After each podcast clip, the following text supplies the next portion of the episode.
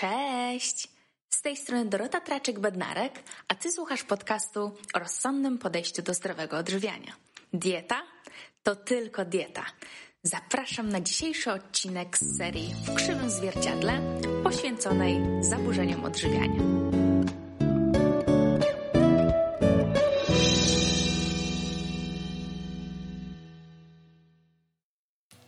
Cześć! Z tej strony Dorota, a ja witam Was w pierwszym QA na tym kanale. Zebrałam ostatnio kilkanaście, kilkadziesiąt pytań na Instagramie i dzisiaj postaram się odpowiedzieć na kilka z nich e, jak najlepiej jestem w stanie, także zapraszam do odcinka. No to zaczynamy. Jak radzić sobie pod koniec wychodzenia z zaburzeń odżywiania, zmiana sylwetki i tym podobne. No to tutaj przede wszystkim pierwsze, co mi się nasunęło, to to, że jeżeli mm, jest to już końcówka wychodzenia z zaburzeń odżywiania, to zastanawiam się, czy osoba, która zadawała mi to pytanie, nie myli końcówki wychodzenia z zaburzeń odżywiania z momentem odzyskiwania prawidłowej masy ciała, bo to nie jest tożsame. Jedyny wzrost masy ciała przy zaburzeniach restrykcyjnych nie oznacza, że nagle jesteśmy zdrowi. Jest to przede wszystkim zaburzenie psychiczne, w związku z czym e, radzenie sobie z, ze zmianą sylwetki, zmianą ciała, jest częścią wychodzenia z zaburzeń odżywiania. W związku z czym nie możemy tego oddzielać, tylko uznać to jako element wychodzenia z zaburzeń odżywiania właśnie. Mm, I tutaj y, to pytanie moim zdaniem pokazuje, jak ważna jest psychoterapia. Psychoterapia, która będzie powodowała, że nasze poczucie własnej wartości będzie ulokowane zupełnie gdzie indziej. Nie w ciele, nie w kontroli jedzenia, nie w kontroli ciała właśnie, bo na, tym, na takim mechanizmie zaburzenia odżywiania bardzo często się opierają. W związku z czym jest to element na pewno, który powinien zostać mm, poddany analizie na psychoterapii, nad którym praca też powinna mieć miejsce e, w trakcie wychodzenia z zaburzeń odżywiania, a nie gdzieś tam pod koniec, już gdzieś jak, jak y, nie wiem, już totalnie nie akceptujemy swojego ciała, jedyne o czym myślimy to o tym, żeby e, znowu gdzieś tam schudnąć, tak? Na pewno psychoterapia, to jest moja rada. Po drugie, e, zmiana ubrań, czyli nie staramy się już myśleć o tym, o ubraniach w taki sposób, że nasze ubrania z czasów e, silnych restrykcji kiedyś będą jeszcze przez nas do założenia, jeżeli, zwłaszcza jeżeli musieliśmy przytać w toku wychodzenia z zaburzenia odżywiania. Ok? W związku z czym zmiana ubrań na taki rozmiar, który jest dla nas adekwatny w danym momencie. Wielokrotnie już też mówiłam, że zbyt małe ubrania będą cały czas nas bodźcować w taki niedobry sposób, czyli będą cały czas dawać taki impuls do mózgu: przytyłeś, przytyłeś, przytyłeś, przytyłeś, przytyłeś. Nie o to chodzi, tak? E, chodzi o to, aby w nowych ubraniach, no właśnie, czuć się dobrze przede wszystkim, i abyśmy mogli czuć się też bardziej komfortowo i e, przetrwać ten czas, którym musimy się tak naprawdę trochę przyzwyczaić do naszego nowego ciała, do innego ciała mm, i zacząć je traktować z należytym szacunkiem, aby nie doszło do nawrotu tym miejscu odsyłam też do mojego nagrania, dwóch nagrań tak naprawdę dotyczących akceptacji e, swojego ciała. Postaram się na YouTubie podlinkować u góry, a w podcaście dam link do innego odcinka podcastu na ten temat też w opisie odcinka. Pytanie drugie. Jak zacząć jeść regularnie? Ciągle podjadam między posiłkami, co powoduje napady. W tym pytaniu na pewno widać to, że autor bądź autorka pytania ma świadomość tego, że źle zbilansowana dieta będzie wpływała na, na pojawianie się napadów. W związku z czym e, bardzo się cieszę na takie pytanie, ponieważ to oznacza, że mam nadzieję, że przyniesie ono jakiś efekt. Moja odpowiedź znaczy się. E, więc jakieś regularnie. No, ja bym tutaj zaczęła od bardzo prostej rzeczy, a mianowicie przede wszystkim spojrzała sobie na to, jak wygląda moja dieta.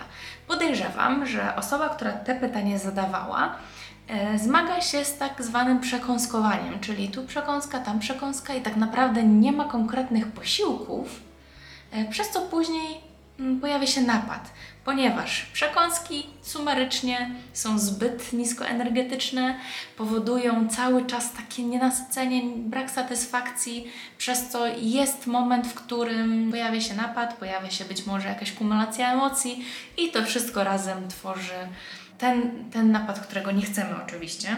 W związku z czym ja tutaj bym zaczęła od prostej rzeczy. E, po pierwsze, zerknęła sobie na to, jak moja dieta wygląda. Po drugie, zbilansowała sobie na początku trzy główne posiłki: śniadanie, obiad, kolację. Zbilansowała, czyli e, stworzyła z nich posiłki kompletne, takie, które mają zarówno źródło węglowodanów, białek oraz tłuszczu.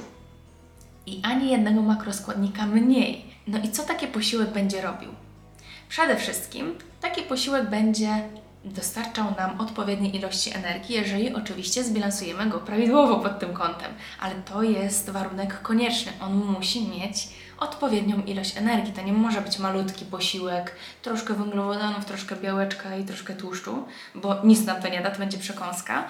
E, tylko musi on mieć taką ilość energii, aby po spożyciu takiego posiłku pojawiła się satysfakcja i nasycenie. W skali od 1 do 10 dałabym takie 5, 6, e, nie? Czyli, że 0 to jest takie, że umieramy z głodu, 10 to jest takie, że e, po prostu eksplodujemy i aż nie możemy się podnieść, tak jesteśmy przejedzeni. 5-6 to jest tak na skali takie dobre nasycenie, dobra satysfakcja, że czuję się nasycona, nie myślę o jedzeniu, jest ok.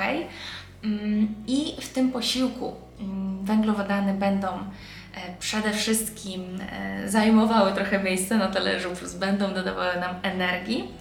E, białko będzie e, stanowiło element sycący, oczywiście budulcowy i tak dalej, wszystko to, co białko nam dostarcza. No a tłuszcz z jednej strony wyższą smakowitość posiłku, E, czyli no to jednak, że mm, posiłek, który będzie zawierał odpowiednią ilość tłuszczu, on będzie po prostu smaczniejszy. To nie jest żadna tajemnica, po prostu tak jest, ponieważ tłuszcz jest nośnikiem smaku.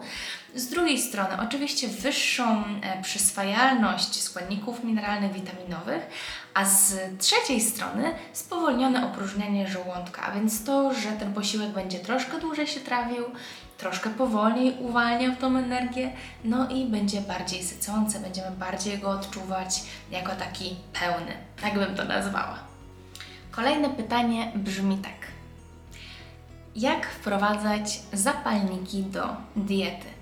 Czyli mówimy o zapalnikach dla osób, które nie mają tego świadomości. Zapalnikami nazywamy produkty, które mogą spowodować napad, czyli poprzez zjedzenie jednego produktu, być może i najczęściej wcześniej zakazanego, e, doprowadzamy do tego, że atakują nas tak zwane myśli przyzwalające pod tytułem, takie, takie bardzo wzmocnione przez zero-jedynkowość, mm, pod tytułem jak już zjadłeś, nie wiem, powiedzmy kawałek czekolady, to teraz możesz zjeść całą czekoladę i w ogóle wszystko inne, bo i tak już zmarnowane jest wszystko. To jest taka, taka typowa myśl przyzwalająca w takim, w takim wypadku. Mm, jeżeli chodzi o to, jak wprowadzać takie produkty, które wcześniej były dla nas zapalnikami, które teraz są dla nas zapalnikami, to powiedziałabym, że zanim zaczniemy je wprowadzać, musimy zmienić troszkę dietę. Bardzo często moje doświadczenie podpowiada, że osoby, które zmagają się z napadowym objadaniem się w tym momencie, one nadal są na diecie, która przypomina dietę restrykcyjną.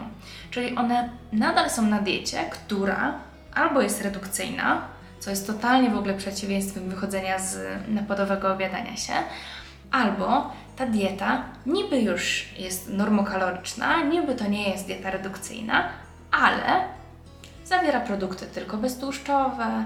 E, unikamy bardzo takich, e, takich standardowych e, produktów, jak na przykład pieczywo, oliwa, nabiał pełnotłusty, taki normalny, czy tam półtłusty przynajmniej. Wszystko jest takie odchudzone, albo o, używamy produktów zero cały czas.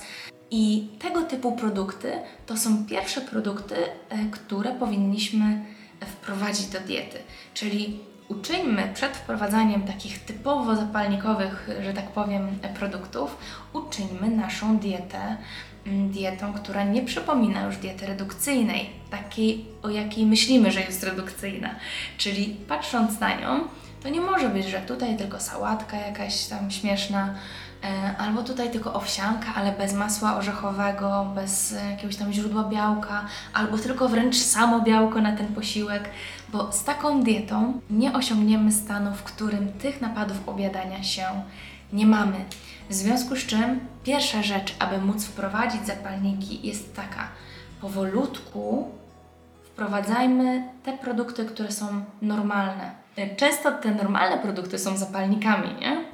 E, I co wtedy? No wtedy ja proponuję jednak współpracę psychodietetyczną z kimś, kto ma tego świadomość i potrafi wyprowadzić nas z takiej diety. Mm, Ja zwykle z podopiecznymi robię tak, że w pierwszej kolejności zamieniam ich restrykcyjną dietę na mniej restrykcyjną, a później powolutku e, wprowadzamy takie testy z produktami. Przygotowujemy się też poznawczo-behawioralnie, rozpisujemy sobie do, do, do przodu takie, takie sytuacje. I jeżeli chodzi o pracę na własną rękę, to na pewno poleciłabym dziennik zmian, do tego, aby to powolutku rozwijać. Tam jest krok po kroku pokazane, w jaki sposób to robić. No albo właśnie współpracę e, psychodietetyczną z kimś, nie? No bo to też inaczej działa, jak my jesteśmy w zaburzeniach odżywiania, nie mamy takiej pewności i zaufania do siebie, mm, atakuje nas ogrom myśli i nie mamy żadnego autorytetu, nie? Tutaj czasami potrzeba przyzwolenia z zewnątrz e, i dlatego uważam, że taka współpraca może być bezcenna. Natomiast y, ja chciałabym Was dać Wam odwagę do tego, abyście w pierwszej kolejności ten jadłospis uczynili mniej restrykcyjnym, a później zrobili sobie takie przygotowanie. Co może się stać, jak to zjem? E, Jak mogą wyglądać moje myśli? E, Co ja mogę odpowiedzieć sobie na te myśli? Prześledzić sobie schematy, które wcześniej działały, czyli tą zero-jedynkowość, która się włącza zawsze przy napadzie, nie? Czyli zjadłam to, to już muszę zjeść wszystko. Ale czy taka jest prawda? No jeśli okazuje się, że właśnie z tym mamy problem, czyli z taką zero-jedynkowością, to też jest to powód do tego, aby rozpocząć psychoterapię bądź współpracę psychodietetyczną. Polecam to niezmiennie, po- ponieważ uważam, że e, samodzielnie jest dużo trudniej odkryć sobie takie mechanizmy. Dużo trudniej jest, kiedy nie mamy takiego obiektywnego spojrzenia kogoś z zewnątrz, który jest w stanie dużo więcej wyłapać. Obiektywnie specjalista będzie wiedział, na co zwrócić uwagę, no i będzie miał e, taką perspektywę, której my nie mamy. Spojrzy na nas obiektywnie nie przez pryzmat emocji, mm, tylko przez pryzmat swojej wiedzy i doświadczeń. Kolejne pytanie. Chcę biegać jednocześnie wychodząc z zaburzeń odżywiania. Dana osoba nie napisała, o jakie zaburzenia mm, odżywiania chodzi, ale zakładam, że chodzi jednak o restrykcyjne zaburzenia odżywiania, ponieważ jeżeli zadaje takie pytanie, to gdzieś z tyłu głowy wie, że prawdopodobnie powinna to bieganie ograniczyć ze względu na to, że jest to jej słaby punkt. Mówiąc słaby punkt, mam oczywiście na myśli e, to, że jest nam trudno zrezygnować z aktywności, ponieważ ona nam coś daje. Daje co? No poczucie kontroli oczywiście.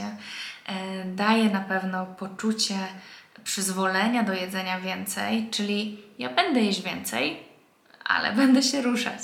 Ja będę jeść więcej, no ale będę sobie to w jakiś sposób kompensować.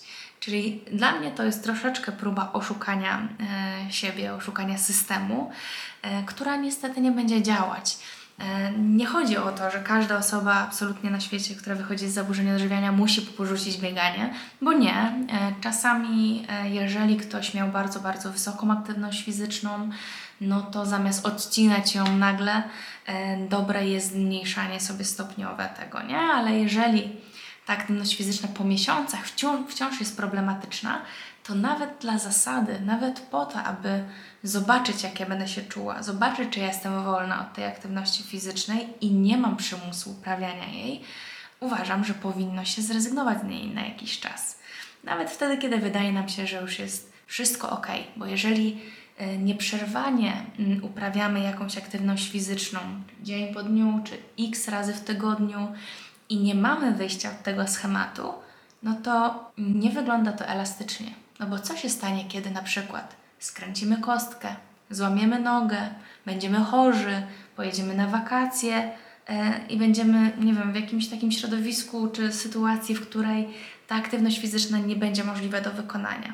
No jeżeli takie wyobrażenie budzi w Was lęk, to znaczy, że e, relacja z aktywnością fizyczną nie jest w porządku. Odsyłam w tym momencie do odcinków do, dotyczących uzależnienia od aktywności fizycznej, no i aktywności fizycznej w zaburzeniach odżywiania. Kolejne pytanie: jak uniknąć nawrotów? E, jakiś czas temu pisałam na Instagramie post, w którym napisałam, że nawroty w zaburzeniach odżywiania w pewnym sensie są normalne.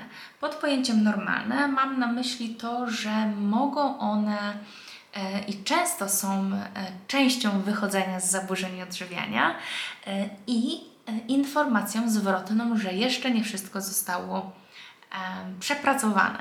Nawroty mogą pojawiać się albo w postaci nawrotu zaburzeń odżywiania, albo przejścia e, zaburzeń odżywiania jakieś inne uzależnienie, w uzależnienie od narkotyków, alkoholu, pracy i wszystkich innych holizmów, e, w związku z czym to, e, jak uniknąć, to ja bym powiedziała, wyjść z zaburzeń odżywiania, czyli pracować nad wyjściem z zaburzeń odżywiania w sposób interdyscyplinarny poprzez współpracę psychoterapeutyczną, psychodietetyczną. Ja jestem zwolennikiem tego, żeby pojawiło się i to, i to. No i wychodząc, czując się już dobrze, zastanowić się, czy jest coś i starać się nawet przewidzieć, czy jest coś, co może zburzyć mój balans. No i oczywiście, dopóki nie doświadczymy bardzo trudnych wydarzeń z życia, których no zazwyczaj nie jesteśmy w stanie przewidzieć, e, to nie wiemy, czy na pewno jest wszystko ok, nie?